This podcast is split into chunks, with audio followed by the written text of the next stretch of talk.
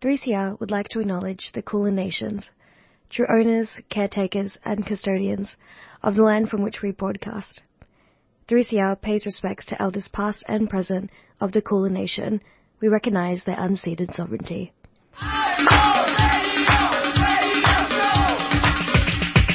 This is 3CR Breakfast. Oh yeah. Alternative news, analysis and current affairs. Monday to Friday, 7am until 8.30am. Only double. Clap your hands.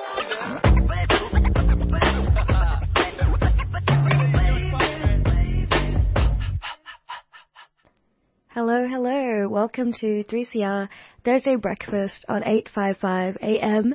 It is currently 7.02 and thank you so much for lending a listening ear to this lovely show. um, my name is Inez and I am doing a little bit of a solo show today in the studio. Everybody's been helping out behind the scenes, but you get to hear some of my lovely voice. So I hope everybody's having a really beautiful day. Um, hopefully not too much going on in your work week and you can have a little bit of a relaxing time. What's been happening with me is I have just been, you know, really tuning into those wholesome times. Um, I'm finding myself more and more just going to the park and hanging out with friends and just trying to enjoy the little simple things. So hopefully you can all get a little bit of that as well. Uh, I thought we would just take a little rundown over what we're going to be speaking about today. So first we're going to hear a replay from Jean and Dale from 3CR Dogs program. And they'll discuss the affordability of uniforms and school supplies and how this impacts children as they return to school in 2023. And the excerpt first aired on 28th of January and you can listen to the full discussion on 3CR's dog program and the Australian Council of the Defence of Government Schools looks at public education and the separation of church and state. And then we will hear from Wayne Coco Wharton, a Kooma man, a seasoned activist and governor at the Brisbane Aboriginal Sovereign Embassy. And they, join us to speak about the Treaty Before Voice campaign. This grassroots First Nations campaign is being led by a network of First Nations communities and the Brisbane Aboriginal Sovereign Embassy calling for an end to the war against First Nations people and questioning the current push for an Indigenous voice to Parliament. You can find out more about the Treaty Before Voice campaign on their website and we'll also link that in the show notes. Then we'll hear a standby from the VALS Prison Healthcare webinar. Uh, it's been about, you know, 32 years since the findings of the Royal Commission into Aboriginal deaths in custody. And, you know, current prison healthcare system is still currently failing Aboriginal and Torres Strait Islander people. And it's contributing to ongoing deaths in custody. And VALS actually brought together a panel of excerpts experts, sorry, discussing the need for a reformed prison healthcare system so that Aboriginal and Torres Strait Islander people who are incarcerated can access culturally safe, trauma-informed healthcare that is of equal adequacy to what they would receive in the community. Now this conversation is feeling Nerita Waight, the CEO of VALS, Sarah Schwartz and Megan Williams. And then lastly, we will hear from Janelle, who is from Decrim um, Sex Work in Queensland. Um, yeah, so they're from a Queensland-based peer sex worker organisation called Respect Inc., which joins us to discuss the campaign to decriminalise sex work in the state and to report on Queensland's Law Reform Commission ongoing review of the sex industry. And sex workers in the state have long raised concerns about legislation that currently regulates the industry as well as its enforcement by Queensland Police. You can also find out more about that campaign uh, by heading to Decrim Queensland on Instagram, but we'll also link that in the show notes. And now we'll play a little something and we'll be back with some news. 3CR Breakfast would like to thank the New International Bookshop, Melbourne's independent radical bookstore and venue, for their financial support of this program. You can find Nibs in the basement of Trades Hall in Victoria Street, Carlton. And while you're there, check out Radical Coffee, a worker-run cooperative cafe in the courtyard. Keep up to date with upcoming events at nibs.org.au. These are the news headlines for Thursday, the 13th of April. Listeners, please be advised that the following headline contains mention of two First Nations people who have died. Northern Territory police officer Zachary Rolfe, who was found not guilty for the 2019 murder of the First Nations teenager Kumanjayi Walker, has been terminated from his role at NT Police. Following his termination, community and family of Mr. Walker said in a statement released last week that, quote, it is important that we acknowledge that Zachary Rolfe has been terminated after breaching media policy, among other things, not his racist and violent behavior, unquote. The statement calls for a higher precedent to be set, not only for the violation of media policy, but also for the violation of policy and law concerning the human rights of and racism towards First Nations people. This precedes outrage at the shooting of Mareebra man Aubrey Donahue by police last month, resulting in demonstrations across Western Australia and Queensland. The killing of Mr. Donahue has prompted the resignation of activist Jocelyn Smallwood from the Queensland Police First Nations Advisory Group. A coronial inquest will be held to investigate the conditions of Mr. Donahue's death. Also in news headlines, a series of deadly airstrikes in Myanmar on Tuesday has left 53 dead, 40 injured, and the death toll expected to rise.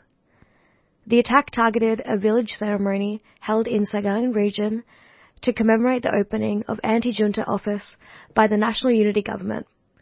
Now victims of the attack are said to include children between the ages of 3 to 5, school children performing at the event, with the majority of fatalities also being civilians. Now this follows an extensive history of abuse and genocide of ethnic minority groups in Myanmar the military seized control of the region in February 2021 and has since been accused of numerous human rights violations, including unlawful attacks, killing and injuring civilians. And finally in headlines, an independent investigation into the Menindee mass fish kill in March 2003 has revealed the role of water authorities in this catastrophic event. Millions of fish died as a result of low oxygen levels caused by hypoxic black water in the Darling Baaka Basin, with native species such as the bonny bream and golden perch making up 85% of the dead. Black water occurs due to flooding and contains a high percentage of organic matter and tannins. Previously, Water New South Wales and New South Wales Department of Planning and Environment, also known as DPE, successfully reduced the flow of black water into the Darling Baaka to protect water quality. However, just two days before the mass fish kill, both Water NSW and DPE were observed via satellite imaging with their blackwater outlets open, allowing a catastrophic volume of blackwater to flow unchecked into the Darling Baaka Basin. These have been the news headlines for Thursday, the 13th of April. You're listening to 3CR on 855 AM, and it is currently 7.09. سلام به همگی. This is Jahan Khonlu from Salam Radio. Tune in 4 to 6 p.m. every Sunday on 3CR for a wide selection of modern music from the greater Middle East and beyond. We feature guests both locally and internationally based to help bring new sounds to you. For more information, please follow our Instagram at Salam Radio Show. So tune on in.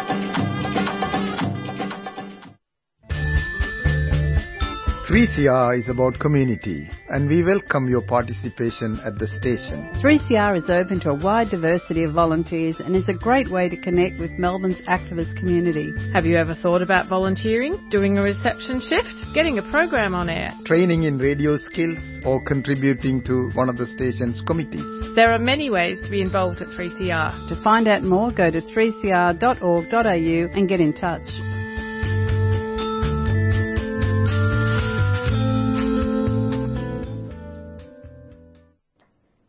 As a special little treat, um, how about we listen to a little bit of a song, um, get the good morning vibes going. I'm going to play Real Love, which is by Sleepy Tom and Nairi.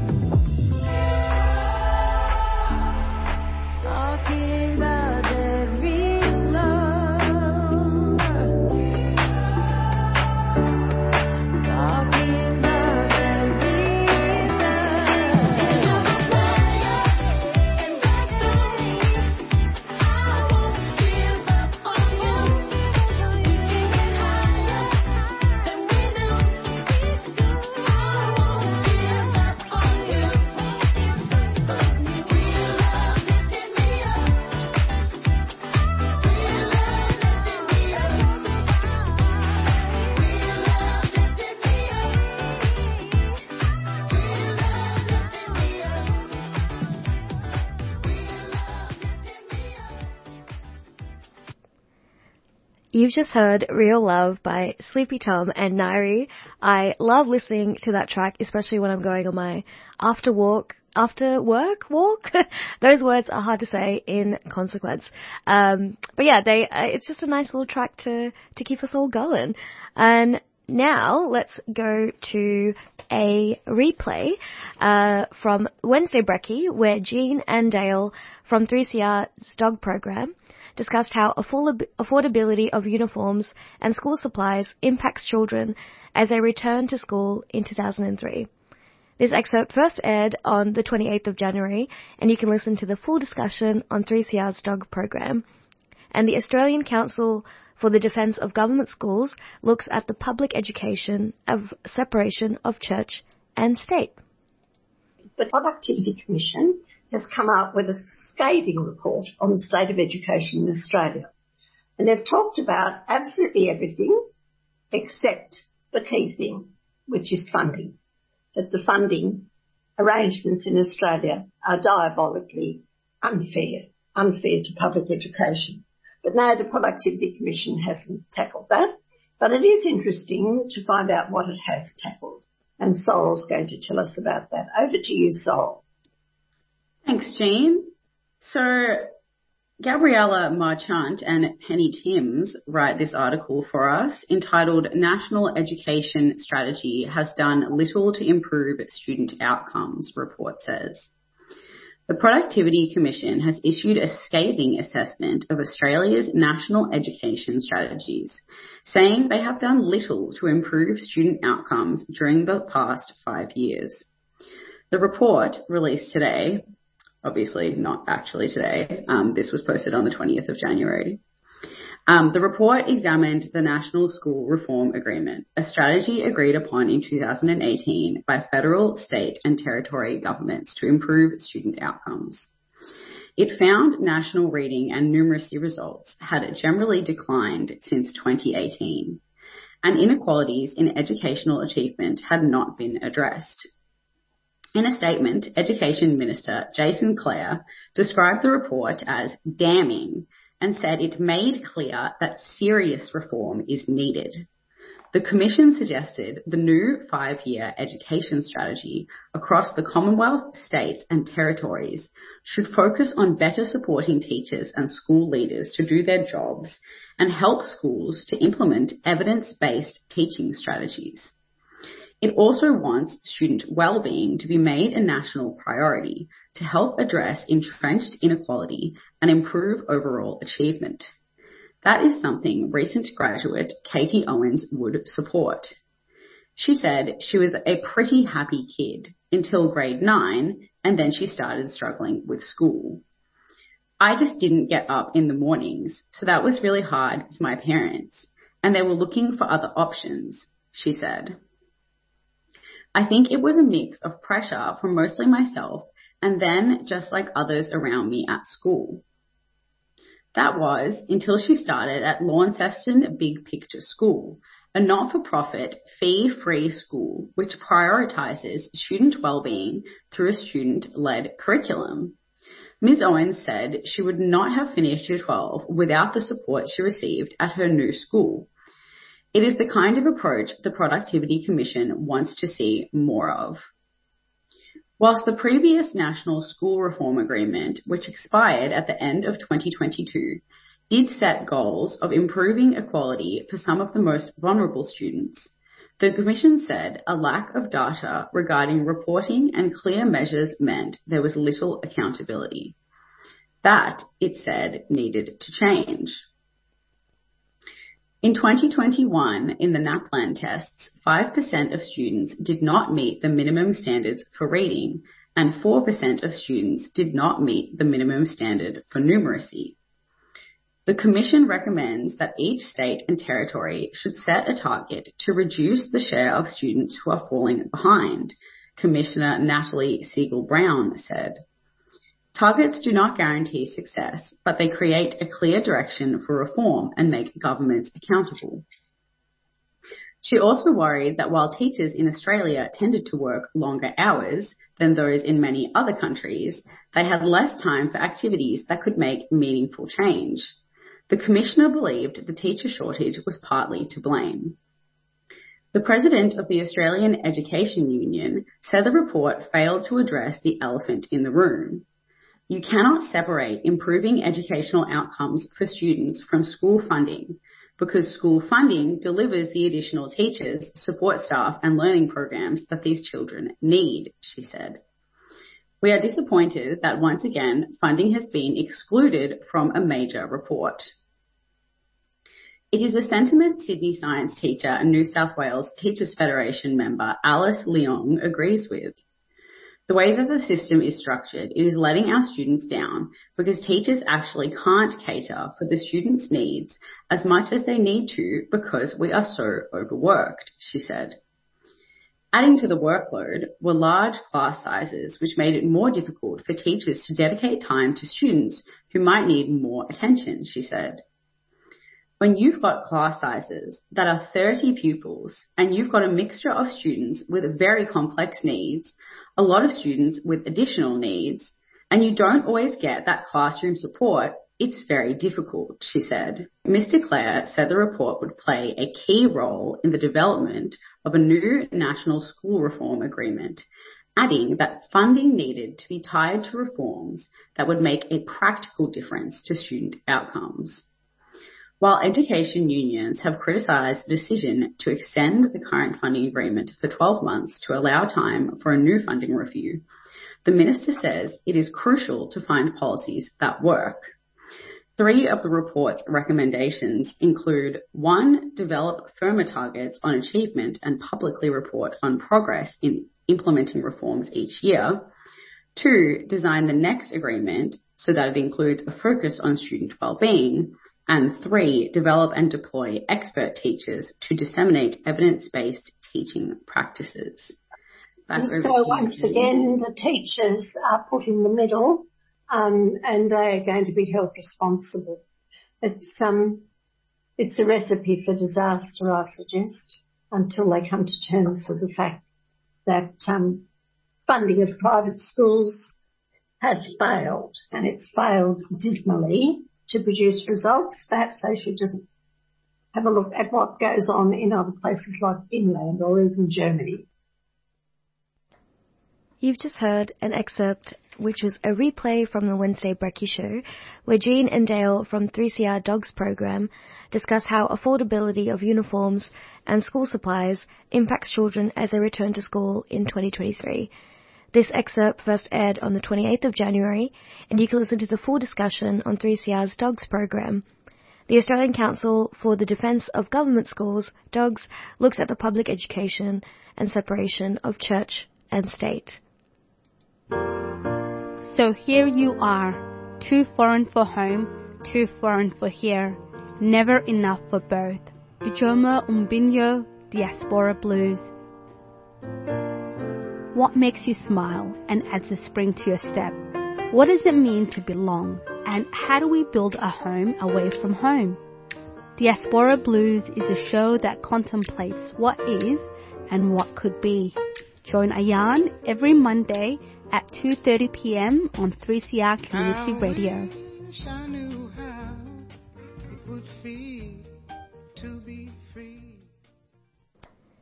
It is currently 7.22 on Thursday, Brekkie radio time. um, I'm going to be a little bit of your personal DJ uh, for a little while. Um, we're going to play just a couple of songs uh, and get us ready for the next interview. And right now, we're going to go to Lupa by King Stingray.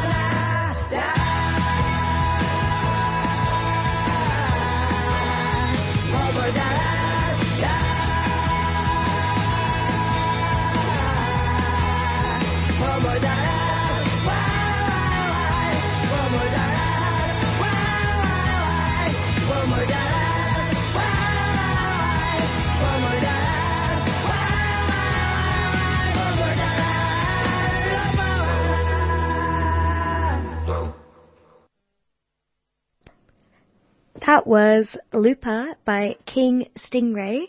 And it's such a lovely track. It makes you feel really warm inside. At least for me it does. And now we're going to go to another track called Get Inspired by Genesis Owusu.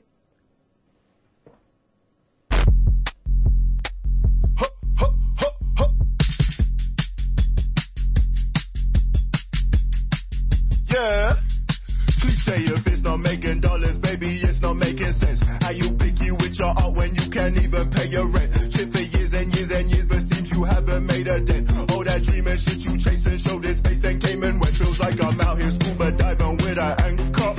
While my people fighting demons and the cancers.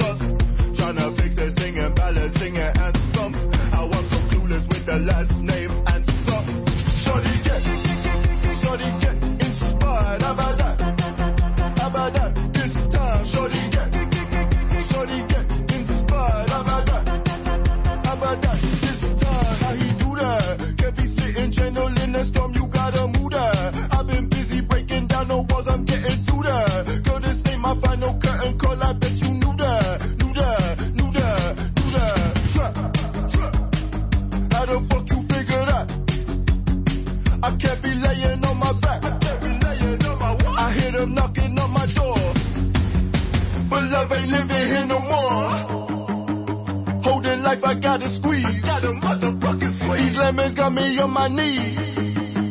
They biting, they some fucking fleas. I'm snapping eyes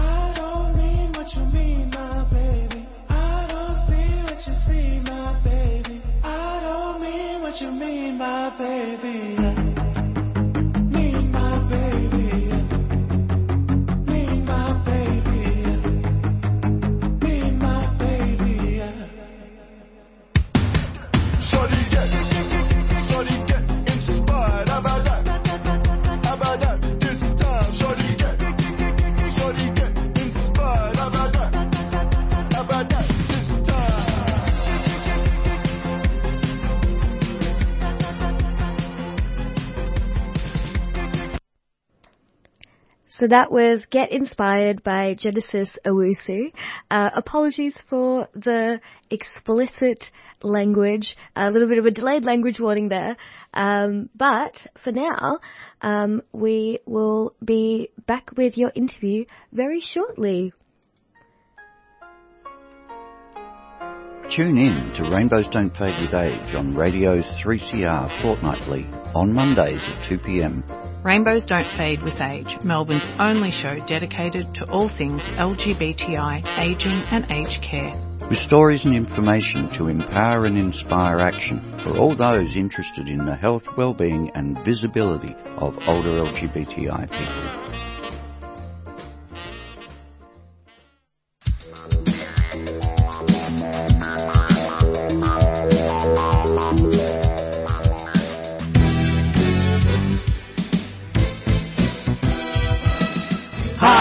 I'm Jeffrey. I'm Alphonse. I'm Erwin. And we, are, from, the Voice of West Papua. Tuesday 6.30 until 7.30 p.m. News and music from West Papua.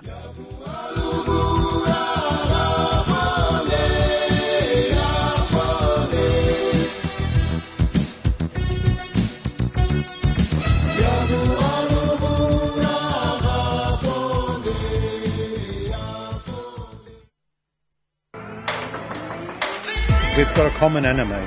The same government that locks up these refugees just behind us here at the Park Hotel is the same government that's going for our rights, trying to attack the very limited gains that casuals have. And so when union activists take up the cause of refugees amongst their fellow workers, it's not an act of charity. It's about building workers' united self-defense mechanism, understanding that we're all part of the same battle.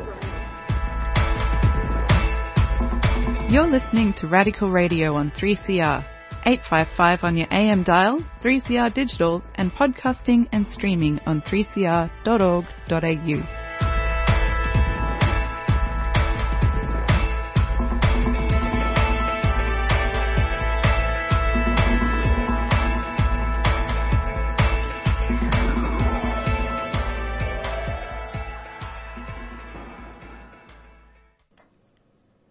I thought we could squeeze in one last little song, um, and we're going to play Don't Care by Janaba.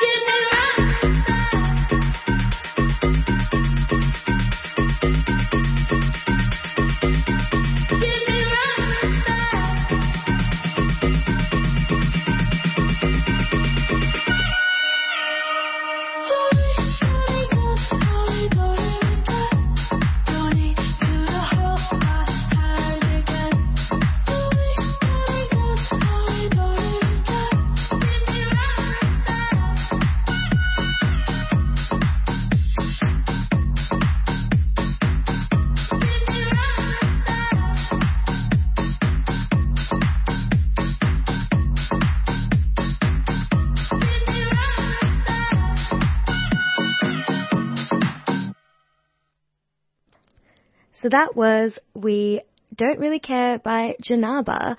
And now we're going to go to a replay from the VALS, uh, the VALS prison healthcare webinar.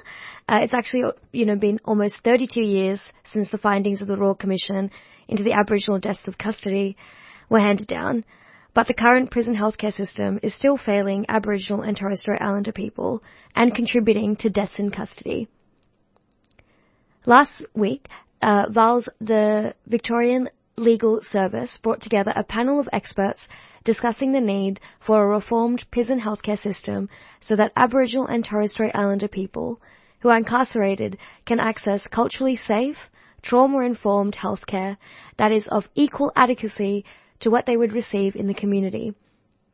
The panel featured Nerita Wright, Waight, Sarah Schwartz, and Megan Williams. Megan and Sarah both gave evidence in the coronial inquest into the death of Veronica Nelson, who died in custody in 2020. The inquest found, among other failures of care, that Veronica's treatment was cruel, inhumane, and that her death was preventable. In this excerpt, Wiradjuri healthcare advocate Megan Williams speaks about what cultural safety means in the context of prison healthcare. Cultural safety cannot occur without clinical safety and clinical safety cannot occur without cultural safety. And my colleagues and I tend to follow the Australian Health Practitioner Regulation Agency's cultural safety definition and they say that culturally safe practice is the ongoing critical reflection of health practitioner knowledge, skills, attitudes, their behaviour and their understanding of power differentials we didn't see any of those elements in that so-called care for Veronica. That word cultural confuses a lot of people and they think that they have to provide Aboriginal culture so that Aboriginal people are safe. You know, in the inquest, the coroner made several findings that the care wasn't equivalent to community health care um, and that that was causally related to Veronica's passing. I'd love to get your views on the importance of breaking down prison walls, what what it means for people in prison um, as to be part of the general community and having that access to the same community healthcare providers that exist in the broader community. Because currently, I think we see in all states and territories, um, you know, healthcare often being run by the Department of Justice, often being run by the corrections body that is responsible for punishment. Yeah, that uh, notion of equivalence of care is really clearly stated in the UN Nelson Mandela rules that prisoners, which we don't use that statement anyway, prisoners should enjoy the same standards of healthcare available in the community and have access to the necessary healthcare services free of charge without discrimination it's so important. It's something that Veronica's family pushed for in the inquest for the importance of Aboriginal um, community controlled health organisations to be providing health services in prison. I know that Megan, you spoke um, in the inquest really beautifully about um, the cultural isolation for Aboriginal people in prison and how that relates to healthcare. Um, I wonder if you'd speak a bit about that. We've got good evidence from around Australia that Aboriginal health workers, Aboriginal health practitioners are able to create those conditions for cultural safety and bring an enormous amount to their roles um, with expertise for caring for Aboriginal people and models of care.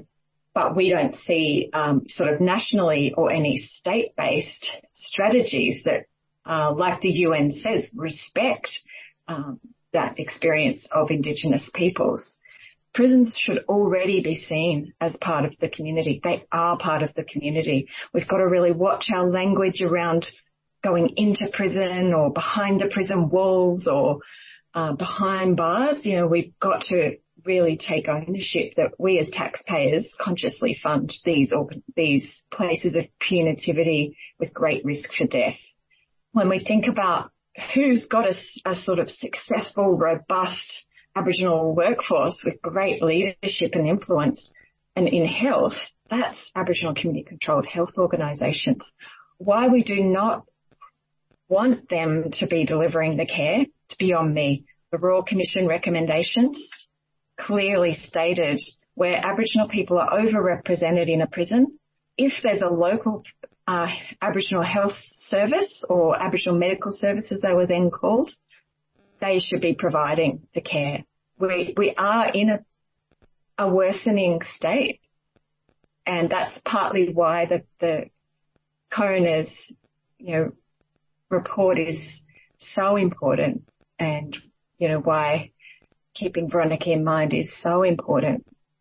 And, you know, Sarah, you, you said, you know, her, her experience was not, um, you know, an exemplar or a special thing that occurred that actually could have been anybody.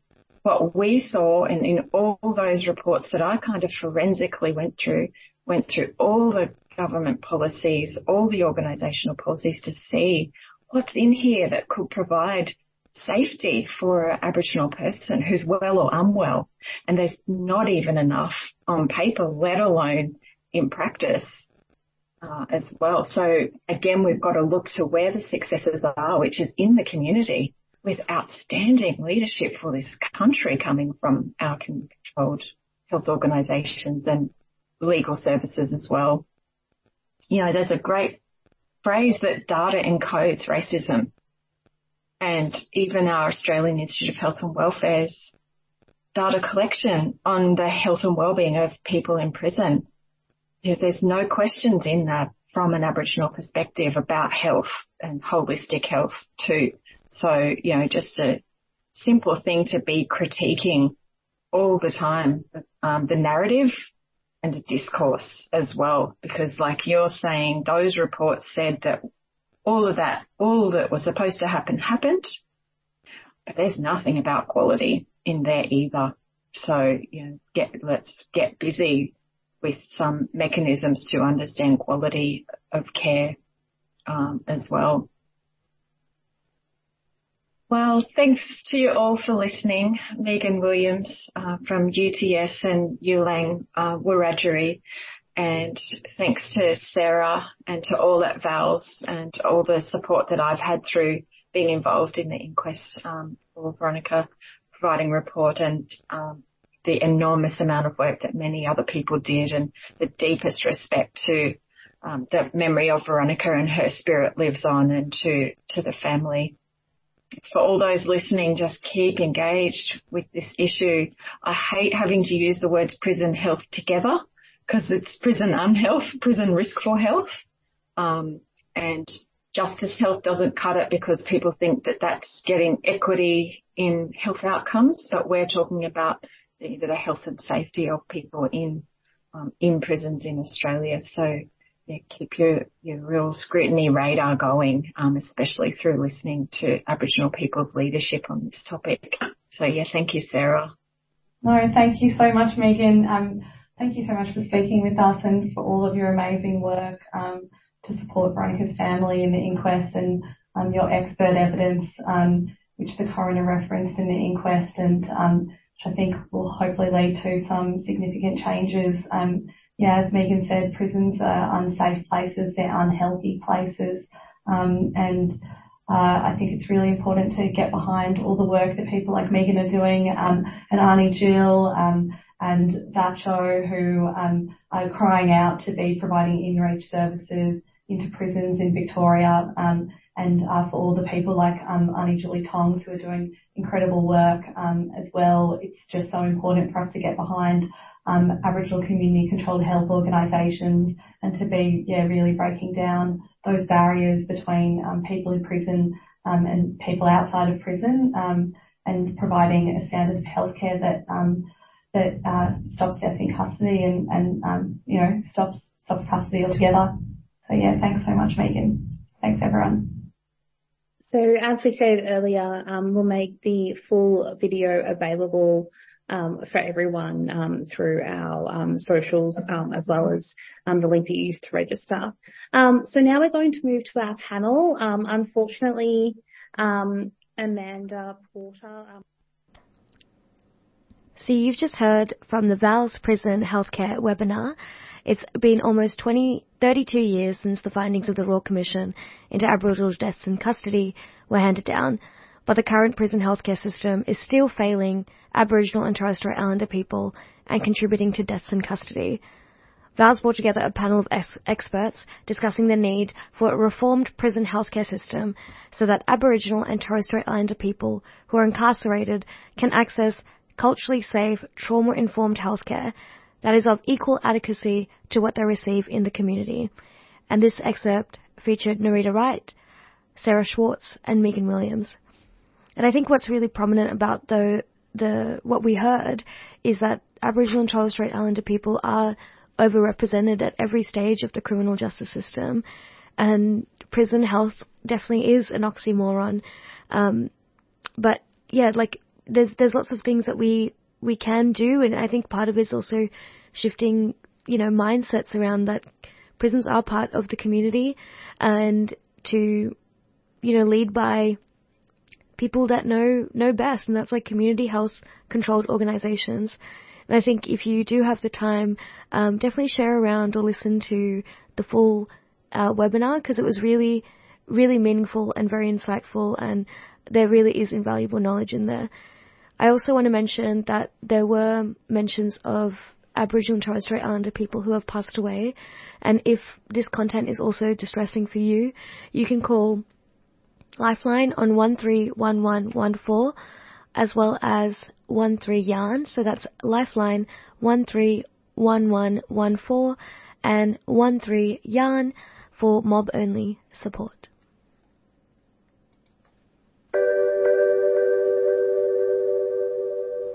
So it's up to us, the people. We need a treaty in this country. We need the end to the war in this country. And the only way we can do that is through a peace treaty. Not the one you see in Victoria, not the one you see in Queensland, not the one you see in the Northern Territory, because they talk treaty and still lock our people up. They still kill our people. They still desecrate our land and our water. A treaty means peace. A treaty means equality. And a treaty means justice. Thank you.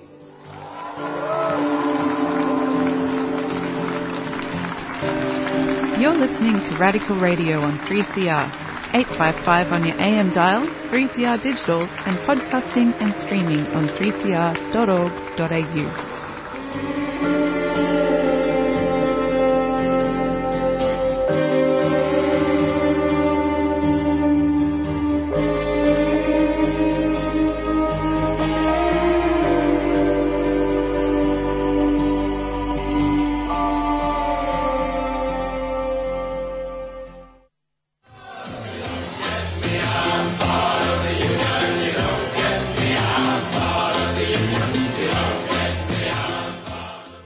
Solidarity Breakfast, your Saturday morning serving of union and working news, current events, opinion and talkback. Every Saturday, 7.30 till 9am, here on 3CR, 8.55 on your AM dial.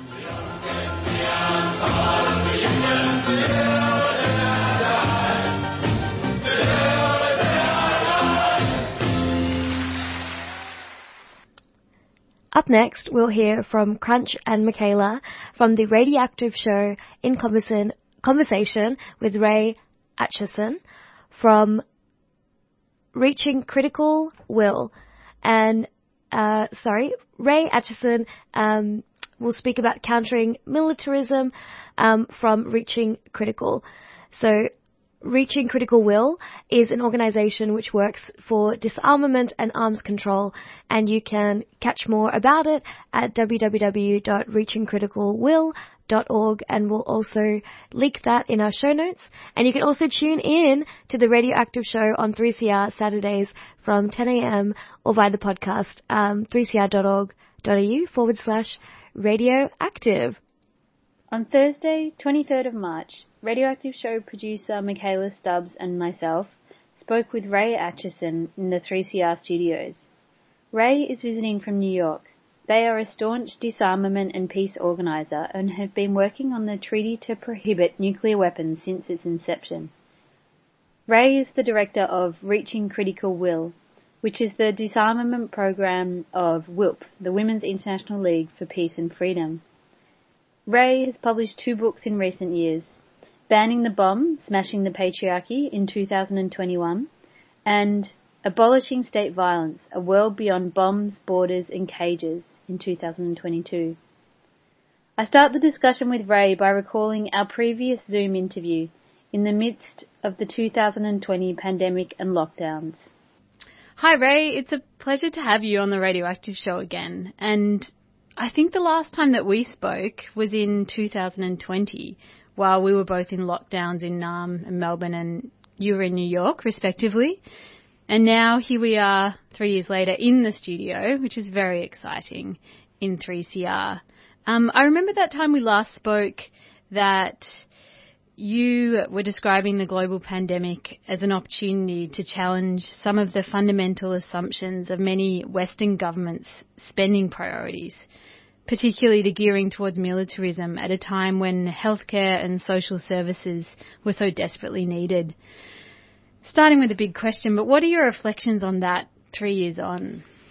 Yeah, absolutely. So thanks for having me back on the show. It is great to be back here in the 3CR studio and not on Zoom, um, oceans away from each other. Uh, but I think, you know, at that time when we were dealing with that, the early days of the pandemic and watching as arms manufacturers were being declared essential services in the United States and looking at the military budgets that were rising um, even in those early days of the pandemic as countries were um, dealing with the immediate effects of the health crisis and starting at that point to think about vaccines and starting to think about what kind of air filtration we would need and what kind of uh, mass production of masks and other protective gear we would need. And now, three years later, we've seen a retrenchment of military spending and of militarism, and it's been at the expense of all of the health needs that our countries and societies have so desperately needed throughout this throughout this three years. And instead of seeing, you know, mass overhaul of buildings for new filtration, instead of seeing affordable masks being given out instead of seeing vaccines freely distributed around the world equitably. Um, and instead of seeing now even any health protocols in place in most places in the world, Instead, we have new war, we have new weapons being developed, we have new contracts between militaries and universities, we have um, nuclear weapon modernization programs going on still. So we've seen a continuation of the same that we saw in the midst of the beginning of the pandemic, and we've seen it actually get a lot worse. Um, the United States military budget has continued to rise um, throughout the pandemic, as have many other countries.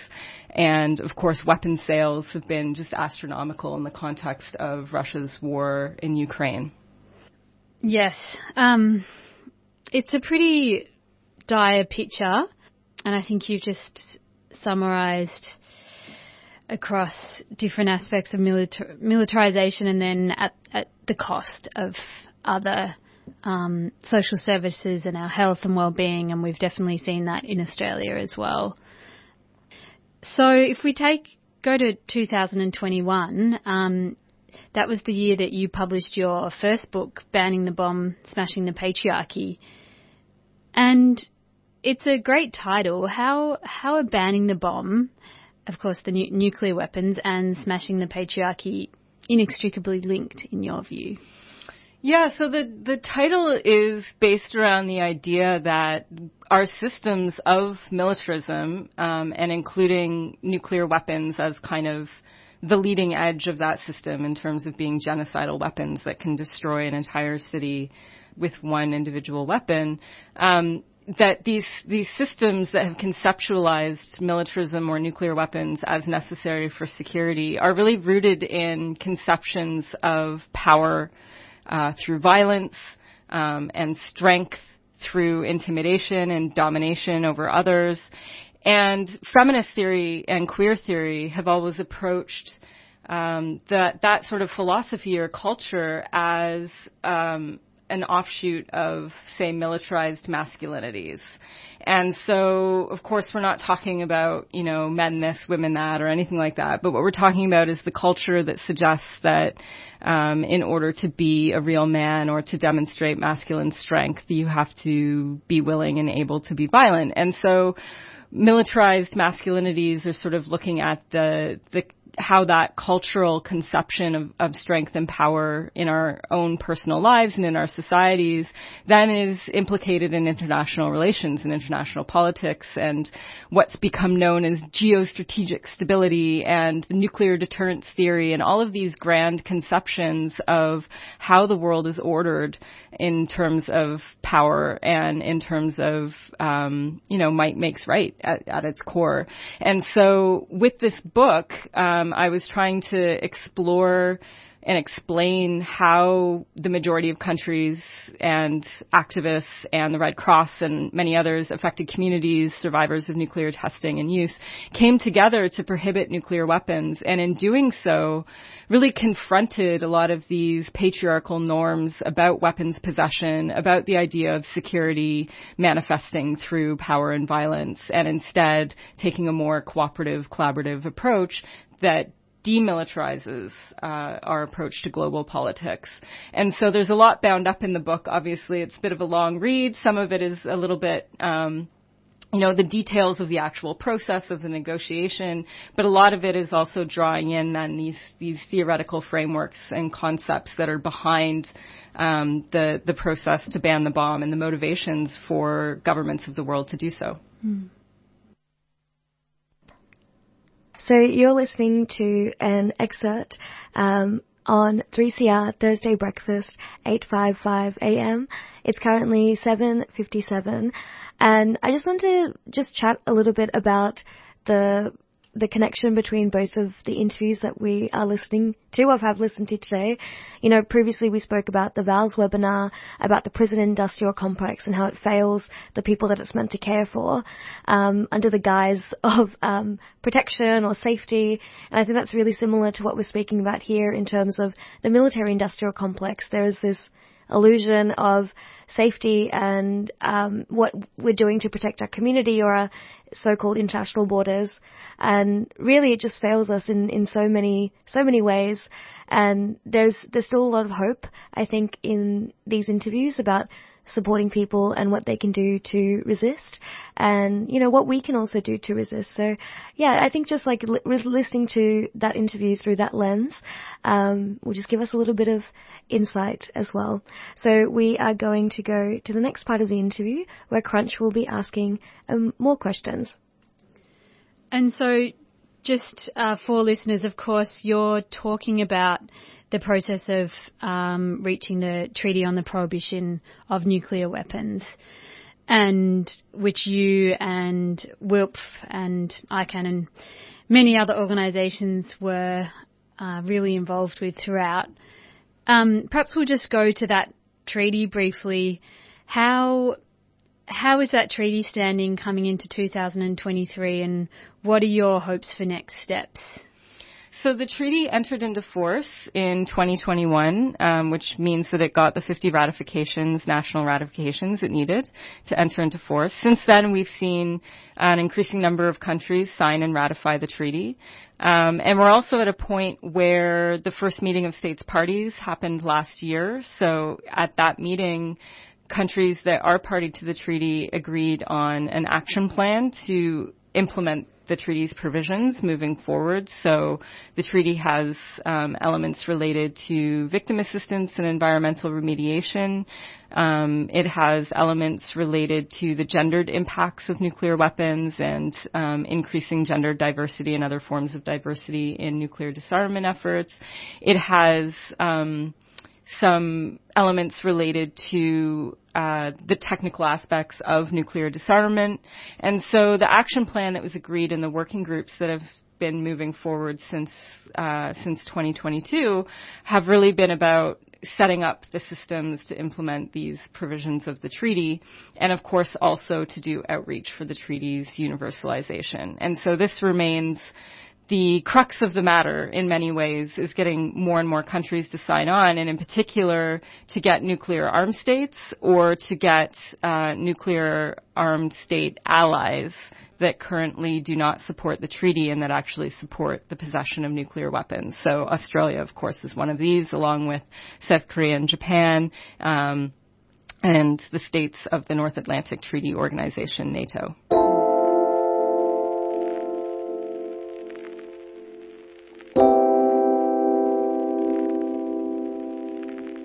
You're listening to a conversation between myself, Crunch, Michaela Stubbs, and disarmament organiser Ray Acheson.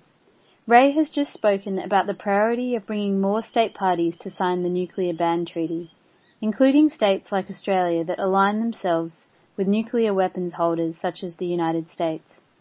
To follow this pressing campaign in Australia, visit the International Campaign to Abolish Nuclear Weapons at icanw.org.au. Let's return to the conversation with Ray. We might return to um, the global context and in early 2022, of course, Russia invaded Ukraine and that war has continued until the present day. And you argue in an article published for WILPF that the crisis is the inevitable result of building a world order based on militarism.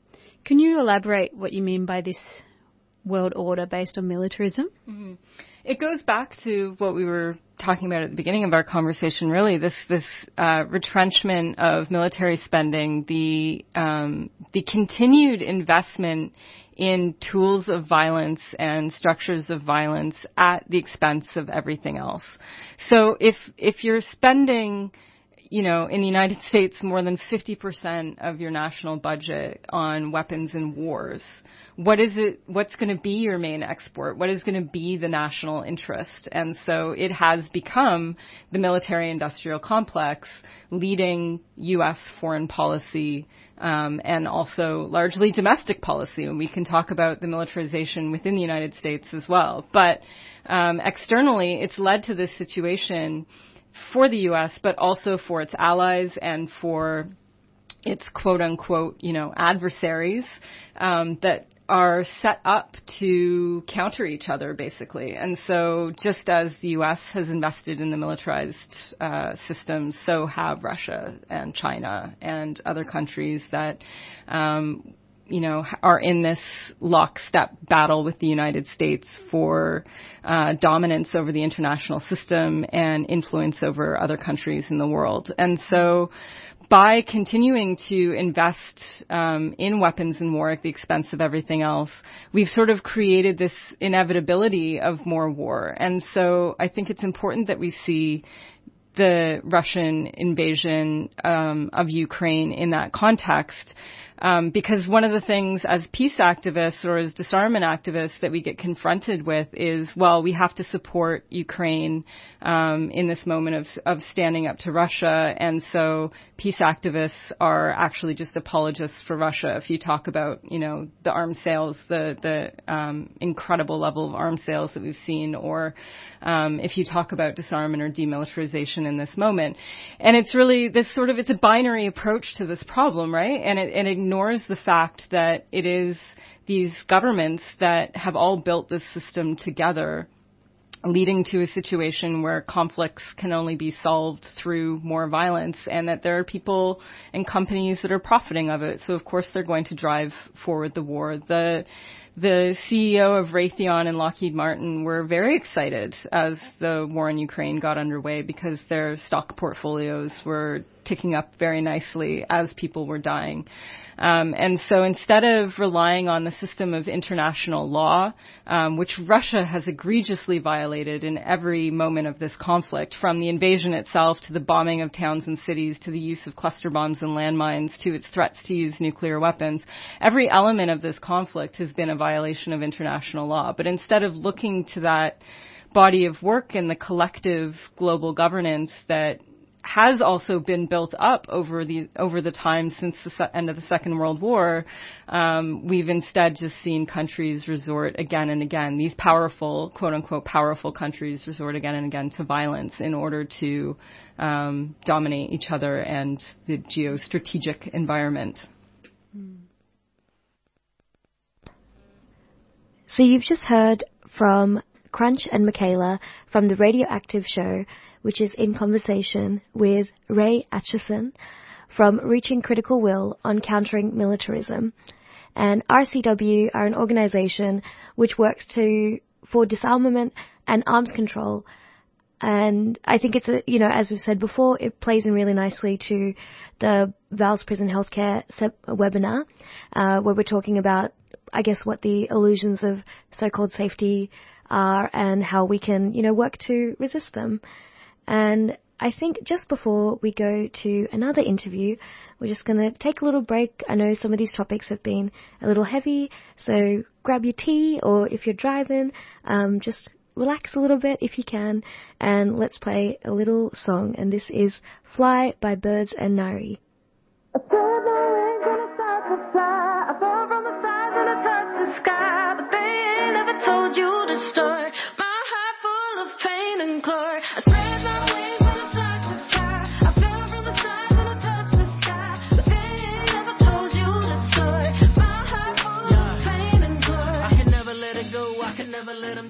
Of my flow, yeah, I know they're still around when they talk to me like, what you doing with your life? Hold that head up high. And when the time come, I'll be there rolling with a pride of a lion.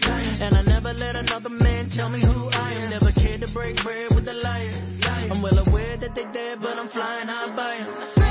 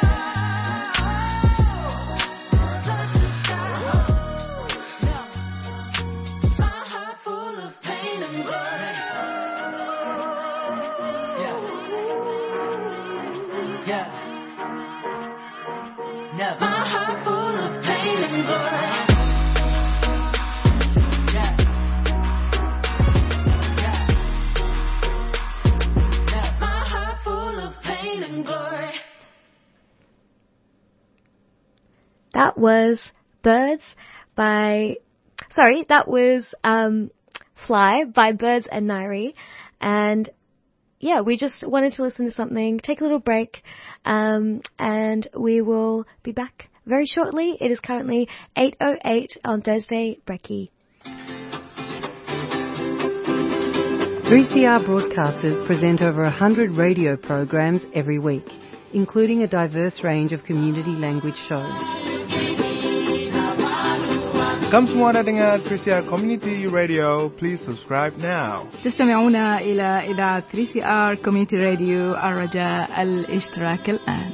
நீங்கள் உங்களின் சமூக வானொலி 3CR ஐ இன்றே இணையுங்கள். Están escuchando Radio Comunitaria 3CR. Suscríbete ahora. Radio Guda Hai Kaotin. Hima 3CR Support the station that gives your community a voice. Subscribe to 3CR.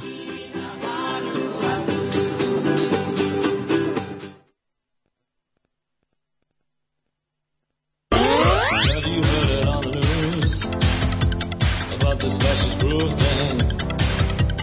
Evil men with racist views spreading all across the land. They're pulling on the boots in Brazil and wiping off the eggshells in Moorabbin. Fascism's on the march, and we say, yeah, nah. Yeah Nah Pasaran is a new weekly program on 3CR dedicated to tracking this rise in Australia, Aotearoa, and all around our increasingly warm little globe. Every Thursday at 4.30pm, we'll be talking to writers and fighters about some angry blighters. Brothers, sisters, we don't need that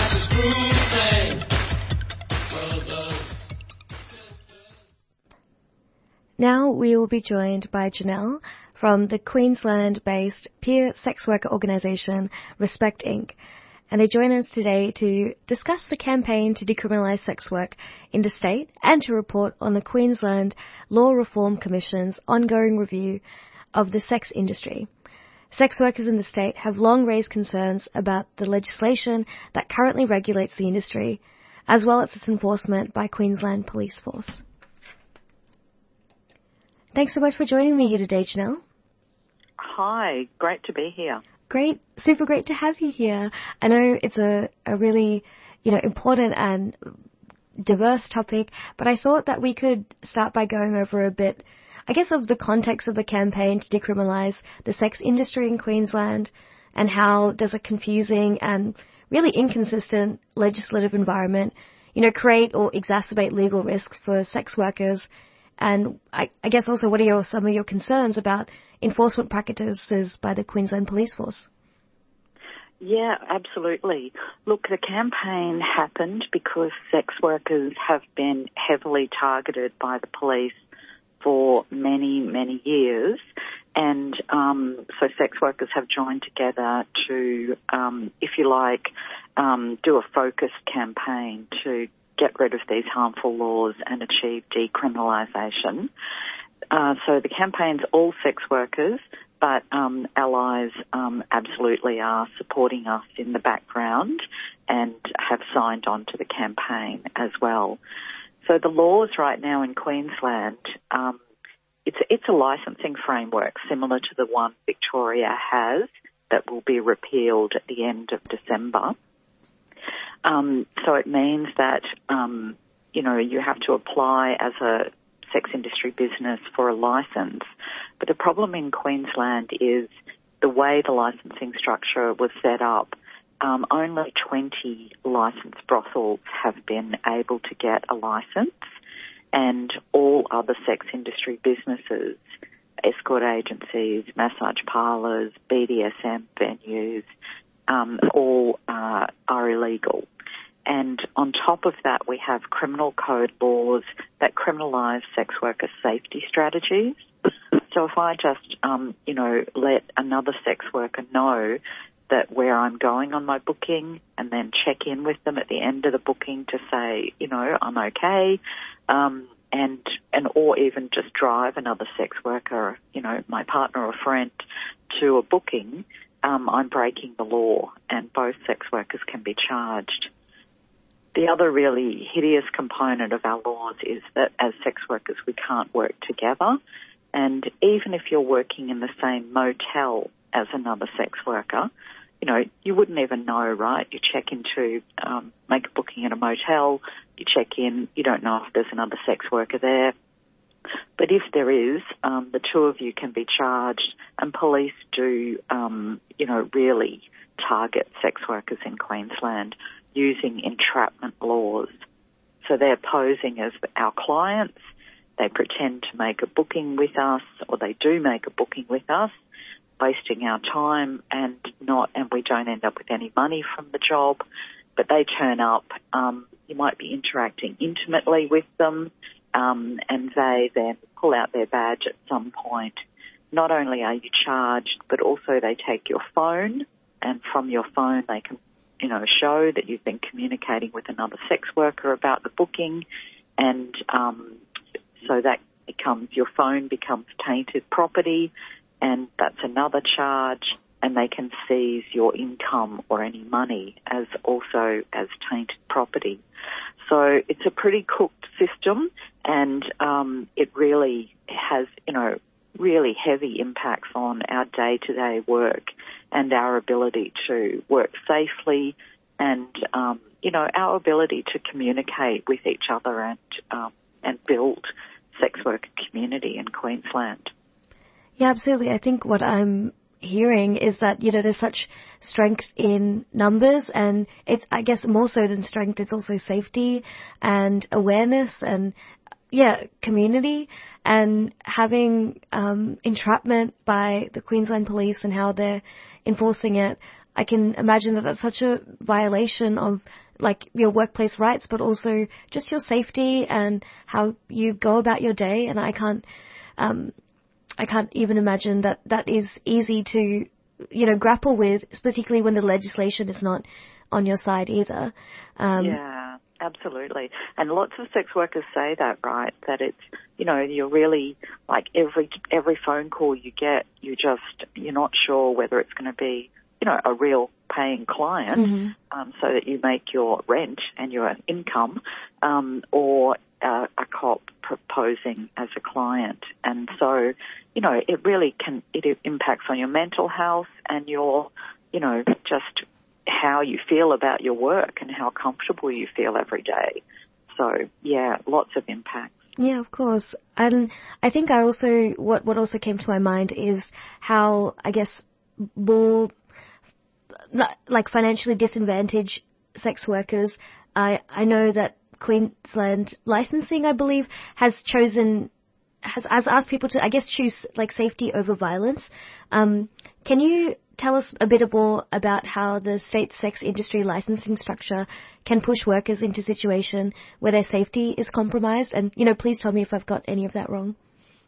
Yeah, so we sex workers say, you know, that we have to choose um, whether we work safely or legally, if we choose to work safely, we are at risk of police um, charges and uh, surveillance and harassment.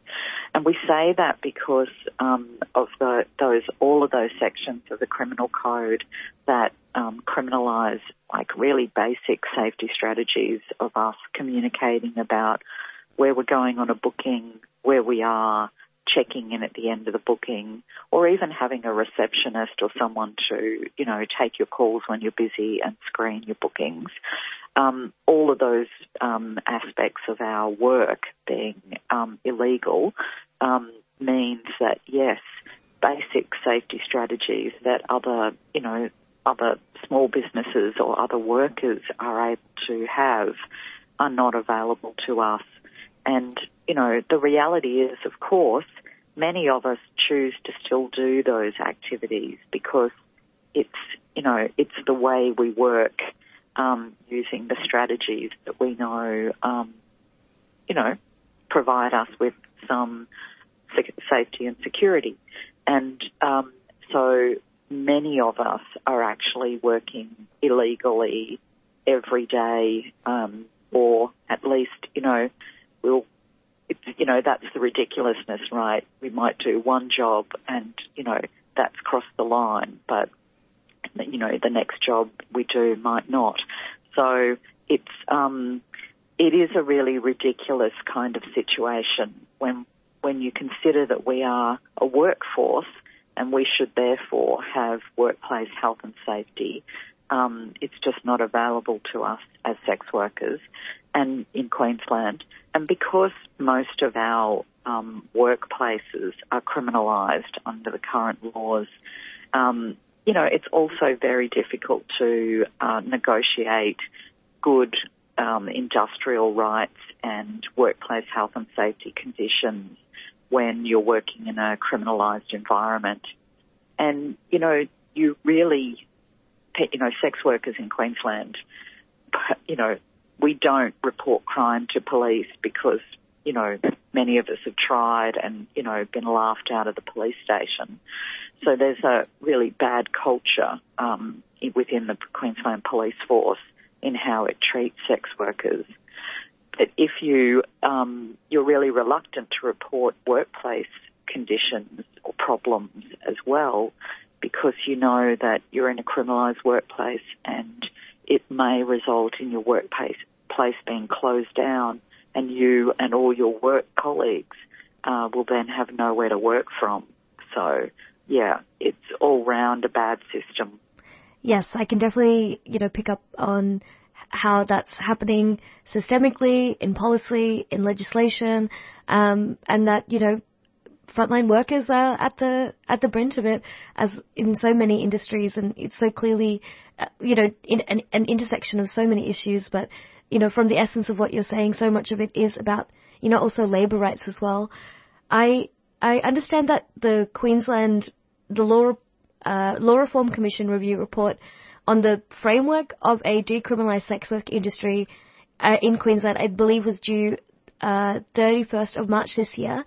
Could you update us on like what the present status of that campaign is? Uh, yes, so the Attorney General in Queensland, Shannon Fentiman, referred uh, the issue of, you know, looking at what a decriminalised framework would look like in Queensland. She referred that to the um, independent Queensland Law Reform Commission. So they've been undertaking a review, and that report, um, as you say, has um, uh, been passed back from the Law Reform Commission to the Attorney General, and um, they are now reviewing that. Um, I would, I guess, it's a probably a very lengthy report considering all the other stuff the Queensland Law Reform Commission has done, and um, and you know, at some point they will release that report and make a statement about their intentions. Um, and we, that time frame is unknown. So we're, you know, it's only, you know, I think the 31st of March, as you say, was the date it was due. So we're still all waiting to hear um, what that looks like. I would, though, wanted to mention to you that one of the things that happens in Queensland a lot for us is that Asian and migrant sex workers are really um, singled out and targeted by the police here, and um, you know that's you know that's because of the different ways that people work, and many Asian and migrant sex workers work in motels or in massage parlours and um, there've been, you know, really hideous pieces of media done here in Queensland, and I believe in Victoria, um, that really conflate sex work and um, and exploitation and trafficking in ways that are simply just not true. So we're hearing back from a lot of Asian and migrant sex workers in Queensland that it's, um, you know, their rights are being really um, badly um, trampled on by the Queensland Police, and that the media is vilifying them um, in ways that um, are not a true representation of their work experiences. So we're hoping that the QLRC report will um, recommend full decriminalisation of sex work and the removal of these Queensland police powers that are allowing them to, yeah, target sex workers relentlessly. Yeah, I think that's a very important point. It's so often the migrant workers um, that are, you know, unfairly discriminated against, and yeah, as I mentioned previously, there's so many, um, there's so many intersections here of labour rights, migrant rights, decriminalisation in sex work legislation reforms, um, and like also unions and human rights. There's there's a lot in here. Um, but I guess what I'm also hearing, and uh, you can correct me if I'm wrong too, that so much of the labour rights issues, it kind of goes with the stigmatization of the industry. These concerns, I I feel, are sometimes frequently siloed from mainstream cross section labour rights discussions. And I know we're leading up to May Day 2023. So I was wondering if you could speak on how you've like seen solidarities from unions and workers collectives outside of the sex industry really shift over time and what you'd like to see more of in the future. Yeah, thanks for that. Um, we um, we have seen a major shift actually in how um, you know across the board um, a recognition that sex work is work. And for us, that's kind of a starting point when people start to understand that um, sex work is work and can, um, you know, consider it through um, a, the lens of industrial rights and workplace health and safety rights, then I think we move beyond a lot of the moralising that has you know, um, stagnated conversations in the past. So in Queensland, the Queensland Council of Unions, which is, you know, like the peak body for unions in Queensland, mm-hmm. has invited us this year to march um, as um, as a group in the uh, Labor Day march, and it'll be the first time we've been invited in this way. So it's pretty exciting, and we've been asked to march right up the front appropriately we'll be behind the First Nations group, and um, they will lead, and um, and that campaign is, you know, around the voice um, in in Australia, and we will be with our holding our red umbrellas high, um, right behind, and um, but leading the rest of the march. And what it, I guess it says to us is, it's a show of solidarity and support from uh, you know, across a wide range of unions that have signed on to our campaign or got behind us to support our advocacy. Yeah. And, um, you know, one of the big problems we've had in Queensland is uh, the workplace health and safety regulator has no role in relation to any sex industry business in Queensland. um, and so effectively there is no workplace health and safety, um, you know, rights or recognition um, across the state. And so we, as um, the sex worker organisation in Queensland, Respect Inc., and Decrim Queensland, the large group of sex workers from around the state who have been um, running this campaign, we want to see um, respect um, in charge of developing a set of workplace health and safety guidelines Absolutely. for the sex industry so that we can really shift, um, you know, how workplaces happen, what are the requirements, and, um, you know, what people can expect as, um, you know, basic workplace health and safety rights, and Yep. then move on to industrial rights. Absolutely.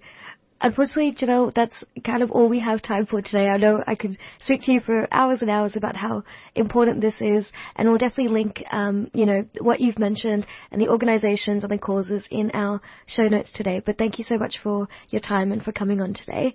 Thanks for having us. Bye. Bye.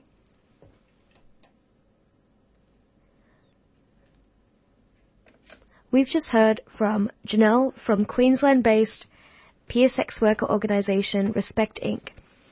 And they joined us to discuss the campaign to decriminalise sex work in the state and to report the Queensland Law Reform Commission ongoing review of the sex industry. 3CR is about community, and we welcome your participation at the station. 3CR is open to a wide diversity of volunteers and is a great way to connect with Melbourne's activist community. Have you ever thought about volunteering, doing a reception shift, getting a program on air? Training in radio skills or contributing to one of the station's committees. There are many ways to be involved at 3CR. To find out more, go to 3cr.org.au and get in touch.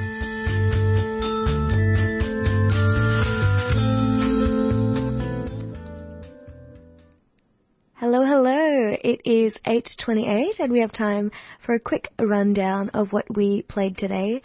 So first we had a replay from Jean and Dale from 3CR's DOGS program, which is the Australian Council for the Defence of Government Schools, about how affordability of uniforms and school supplies impacts children as they return to school in 2023. And we then heard an excerpt from the VALS Prison Healthcare webinar, uh, which was talking about how there are experts that came together about needing to reform the prison healthcare system so that Aboriginal and Torres Strait Islander people who are incarcerated can actually access culturally safe, trauma-informed healthcare that is of equal adequacy uh, for what they would receive in the community, and that was panelled by Nerita Waight, Sarah Schwartz, and Megan Williams. And then we heard from Crunch and Michaela from the Radioactive Show in conversation with Ray Acheson about reaching critical will and countering militarism. And then lastly, we heard from Janelle, who is from a queer sex uh, sex worker organisation in Queensland called Respect Inc. that joined us to discuss the campaign to discuss sex work in the state and how long-standing concerns about legislation as well as entrapment and enforcement by the Queensland Police continues to impact them today. You're listening to 3CR Thursday Breakfast. Hope you had a lovely listen.